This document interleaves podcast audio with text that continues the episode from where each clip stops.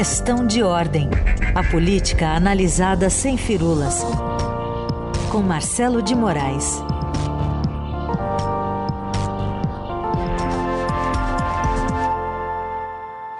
Tudo bem, Marcelo? Bem-vindo de volta.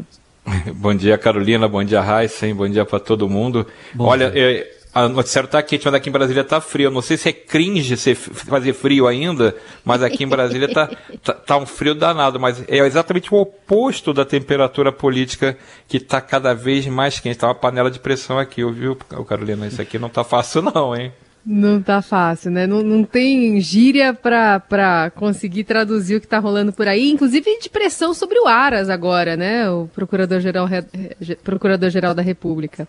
Pois é, ele é que vai cuidar da notícia crime que a, a ministra Rosa Weber enviou, que é a, a última, é, é, o mais recente capítulo da, dessa pressão que está sofrendo o presidente Jair Bolsonaro por conta dessas investigações sobre a Covaxin, a compra da vacina indiana. Então, é, essa, a gente tem uma coisa que a gente fala muito em Brasília aqui, é que tem um turbilhão, né? Tem uma hora que quando você é envolvido por um turbilhão, você perde o controle. Os governos tentam controlar as crises, é uma coisa tradicional, você tentar administrar ali, tem, ó, aqui tem um problema, aqui a gente consegue conversar com, com um deputado que ajuda a gente. Isso é o normal, isso sempre tem. Mas quando ela toma um vulto muito grande, acaba esse controle e vira esse turbilhão. A questão da Covaxin e da própria CPI da Covid virou esse turbilhão. E aí a gente fala aquela história do como começa, sabe como começa, não sabe como termina, as pessoas acham, ah, isso é clichê. É isso, é isso que acontece. A CPI, ela mudou completamente o rumo, a gente tem falado sobre isso, ela deixou de ser só uma investigação sobre eh, se o governo foi negacionista no modo de combater a pandemia, e passou a ser uma investigação criminal, uma investigação sob suspeita de corrupção, não apenas mais na compra da Covaxin, mas em várias outras vacinas também. Então, começa a se formar dentro da CPI, e isso é, é a grande pressão que o governo está sofrendo politicamente também, além da investigação criminal, mas também a parte política, é que não só houve um negacionismo, como também provavelmente já existe esse essa começo de compreensão de que pode ter sido retardado e pode não ter sido escolhida a compra de determinadas vacinas porque não pertenciam a um esquema. Então, por exemplo, a, a Pfizer, a, a, a Janssen, essas vacinas que não passavam por uma intermediação ficaram de fora. E as que passaram por uma intermediação pareciam que estavam ganhando fôlego dentro do governo e ganhando esse espaço para serem adquiridas num esquema que agora se revela para lá de complicado, para não dizer de ser irregular mesmo. É, é, não foi pago, mas foi empenhado o dinheiro. Tem outras vacinas que também estavam seguindo pelo mesmo caminho de negociação. E esse turbilhão envolveu o governo que está tentando fazer o que pode para trocar de agenda, mas não está dando. Lembra que a gente falou aqui semana passada das cortinas de fumaça, né? A cortina de fumaça do Salles foi, foi uma fogueirinha de nada, né? Não fez nem, não, não entrou nem no nariz das pessoas essa fumaça, porque já não tem ninguém mais eh, falando sobre isso, dando a importância que poderia dar. Na sexta-feira, o governo também anunciou no mesmo horário do depoimento dos irmãos Miranda a, a, a, a proposta de reforma tributária, as mudanças na tabela do imposto de renda, que são assuntos muito é, importantes para a economia, uma discussão muito importante que mexe, inclusive, com o dia a dia das pessoas, afinal de contas, é cobrança de imposto, afinal de contas, é a tabela de imposto de renda que sofreu alteração, e mesmo assim, o depoimento dos irmãos Miranda continua sendo a coisa mais importante na discussão. Então, o governo foi envolvido nesse turbilhão e agora, qual é o próximo capítulo aparente? Rosa Weber colocou a notícia crime e, e contra é, essa atuação do governo, essa responsabilidade do governo para saber se ele teve prevaricação ou não nessa, do presidente Jair Bolsonaro nessa compra da Covaxin para o ministro, o procurador-geral da República, Aras, dar uma satisfação. Ele agora tá, ele vai ter que mostrar se ele vai ser é, mais uma vez leal ao presidente Bolsonaro, de olho na, em mais uma recondução no seu mandato como Procurador-Geral da República e até, quem sabe, virá ser indicado para uma vaga no Supremo Tribunal Federal, ou se ele vai realmente tocar para frente essa notícia crime. Então, tem mais esse, essa pressão em cima de Bolsonaro. Não está pequena, a pressão é muito grande. Para onde ele mira, tem uma crise política agora. E uma relação cada vez mais complicada, porque o Centrão, que é quem segura ele politicamente no Congresso, está envolvido até o, a, o, fio de, o último fio de cabelo nessa questão da Covaxin, né? Bom, é, você falou de cringe aí, é, o que não é. O, o que é meio Falar cringe, de cringe é cringe, né, Raíssa? Isso, cringe é assim, é aquela coisa. A gente falava cafona, né? Muito rápido é. essas coisas. Agora é cringe. Bom, é, o, que, o, que, o que é meio cringe é isso aí, né? É presidente dizer que não sabe o que acontece dentro do ministério. A gente já ouviu falar isso em outras ocasiões, né? Pois é, e na verdade um, tá dando um cavalo de pau no próprio discurso, né? Porque ele falava todo dia para quem quisesse ouvir, sendo verdade ou não, ele batia na tecla, não, e, e, e, aqui no meu governo não tem corrupção, não tem denúncia de nada, 3 milhões de dias sem nada, 3 milhões de anos sem nenhuma denúncia, aquele, toda aquela coisa do gogó, né? É, chegava ali no cercadinho, ou chegava para falar para os apoiadores e colocava esse discurso. E sempre fez questão, e isso a gente pode lembrar no, no, no, no caso até da demissão do ministro Sérgio Moro, que ele chamava para ele a responsabilidade, ele queria controlar tudo o que acontecia no governo, queria ter, ele dizia que os ministros tinham carta branca até certo ponto, porque era ele que, que ia ver tudo. Então, quer dizer, ele, sa, ele saiu radicalmente do eu sei de tudo, eu vejo tudo, eu cuido de tudo, para não sei de nada, não vejo nada, veja bem, não, não tenho nada com isso.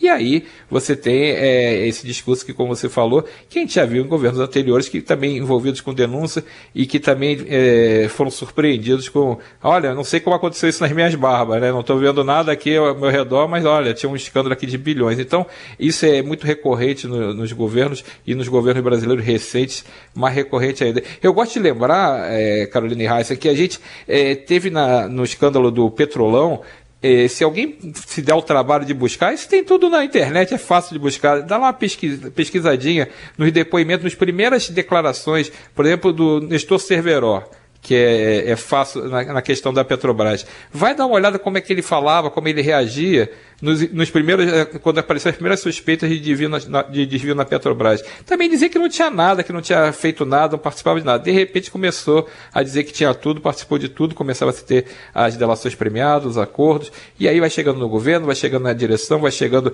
na, nos ministros, vai chegando nos parlamentares, e virou o escândalo que virou do Petrolão. Agora tudo parece indicar um sistema parecido também. A compra das vacinas dentro do Ministério da Saúde parece ser um esquema que estava literalmente é, corrompido. Parece que tem uma, uma turma que operava ali e que fazia o mesmo tipo de procedimento para essas compras de vacina. Vamos lembrar que o dinheiro não foi pago, mas foi empenhado. Esse dinheiro de 1 bilhão e 600 está empenhado. Ele é um dinheiro prometido. O governo se comprometeu a pagar. Só não, não saiu o dinheiro porque estourou o escândalo. É importante a gente lembrar disso, que ele ia ser pago. Então, é, dessa vez não conseguiu ser pago e não foi porque o governo agiu para impedir. Porque também tem isso. O governo realmente é, apesar da frase do presidente, existe isso. Não tem como controlar 100% o que acontece dentro do governo. E aí, quando você descobre, você age. Esse é o contrário.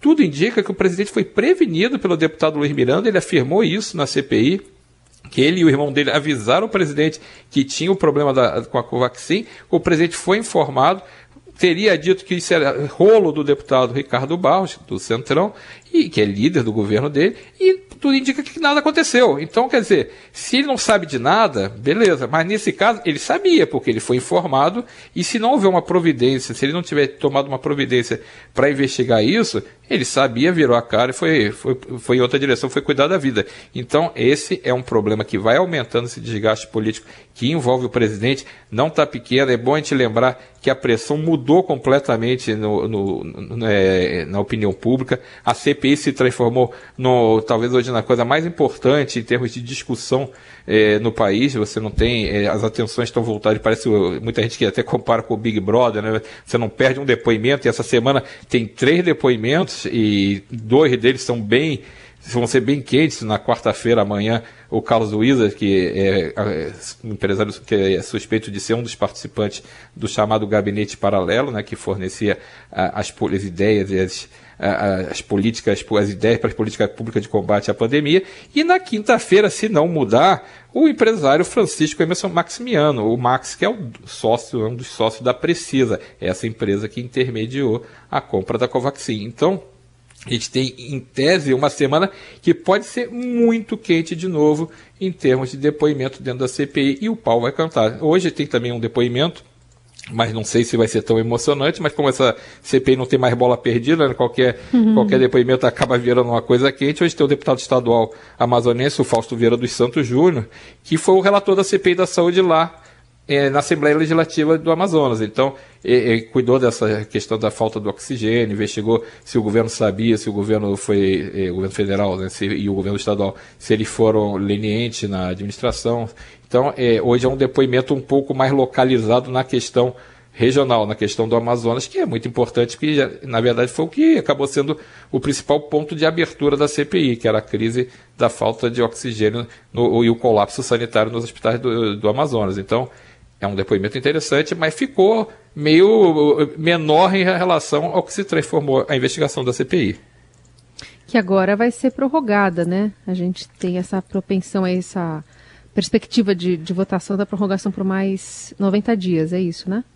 Pois é, Carol, agora você vê, se isso está assim, é, do jeito que está, pressão contra o governo, uma, uma, uma revelação atrás da outra, é, escândalo atrás de escândalo, depoimentos bombásticos, ela, a CPI ela ia acabar, em tese, em novembro. O prazo dela oficial era ser feitos os trabalhos e o relatório ser apresentado e votado até 7 de agosto. Ah, O senador Randolfo Rodrigues, que é o vice-presidente da CPI, diante desse quadro de novas revelações feitas nesse escândalo da, da Covaxin, pediu, protocolou o requerimento para prorrogar por mais três meses a CPI. Ele precisa de 27 assinaturas apoiando, ele tem essas 27 assinaturas já garantidas de apoiamento.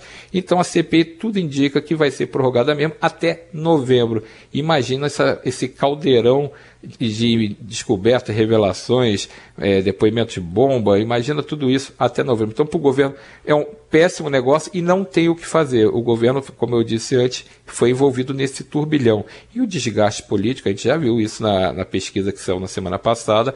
O governo, é, hoje, se fosse eleição, é verdade que a eleição não é hoje, mas se a eleição fosse hoje, o placar indicado pela pesquisa da IPEC deu 49% para o Lula e 23% Bolsonaro. Nos votos válidos, Lula ganharia no primeiro turno. Então, é um quadro político que, de, desenhado por Bolsonaro que é o pior dos cenários. Ele perde a reeleição, não teria chance nem de ir para o segundo turno.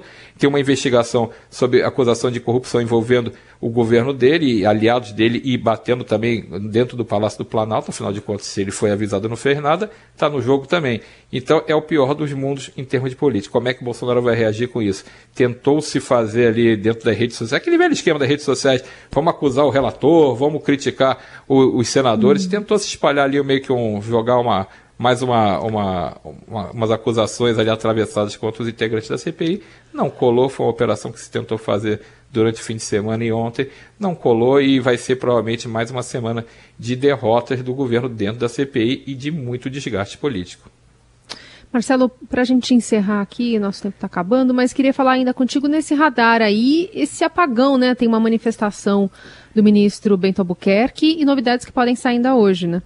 Pois é, a gente tem. O, o ministro fez um, raro pronunciamento em cadeia nacional. É difícil você ter um ministro nesse governo Bolsonaro. Acho que é o quarto, ou terceiro ou quarto ministro que, que se pronuncia em cadeia de televisão e rádio para dar uma notícia que é a questão do, do, da dificuldade que o Brasil está enfrentando a crise de, de energética, né? Pode eh, ter o risco de se não houver controle no consumo, se não começar a chover, se não, houver, não forem tomadas providências, a gente tem no, no horizonte um fantasma de, do racionamento, né? O racionamento de energia e o racionamento de água também, porque está chovendo muito pouco, só que a situação está meio que sem controle. E aí a gente vê mais uma vez, é um outro ministro militar envolvido numa área é, estratégica, que é o caso da, da Minas Energia, né, que cuida dessa parte da energia do país, e é um almirante, né? Então, é, vai se houver esse realmente a situação de racionamento, se acabar tendo um problema grave como esse, que a gente teve isso em 2001, no final do governo Fernando Henrique Cardoso,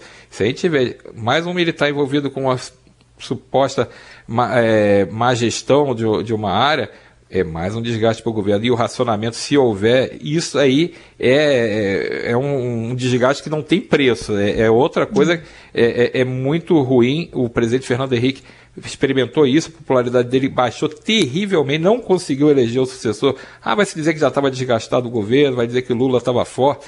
Não, é, é, também, mas o desgaste uhum. provocado pelo apagão que o Brasil enfrentou em 2001 custou muito caro politicamente a Fernando Henrique Cardoso, que não conseguiu eleger seu sucessor, que era o candidato era José Serra na ocasião. Então, com essa perspectiva de ter uma dificuldade e aumento na conta de, de luz, e é, tipo, você vai tentar forçar as pessoas a, a economizarem energia, aumentando a, a, as taxas é, de, de, que seriam uma taxa quase de luxo, né? Se você gasta muito, você paga muito. Ninguém vai ficar feliz com isso. Então o governo vai sendo engolfado, né, por, por toda essa esse mal, essas más notícias, né, essa agenda ruim para ele e não consegue dar uma resposta. Você ter misturado a crise da, causada pela pandemia, você ter misturado as denúncias envolvendo corrupção, você ter misturado o risco de racionamento de energia, você ter ainda inflação e desemprego, é um, uma tempestade perfeita. Né? Então você tem hum. o cenário muito ruim para Jair Bolsonaro no horizonte e não, eu repito, não tem ainda eh, no horizonte uma saída para ele política. Por enquanto ele está sendo envolvido por isso e não está conseguindo ter é, reação suficiente para poder resolver essas questões. Muito bem, esse é Marcelo de Moraes, volta na quinta-feira a conversar conosco aqui no Jornal Dourado. Obrigada, Marcelo. Valeu, Carol, bom dia para você, bom dia para o Heisen, bom dia para todo mundo. Bom dia.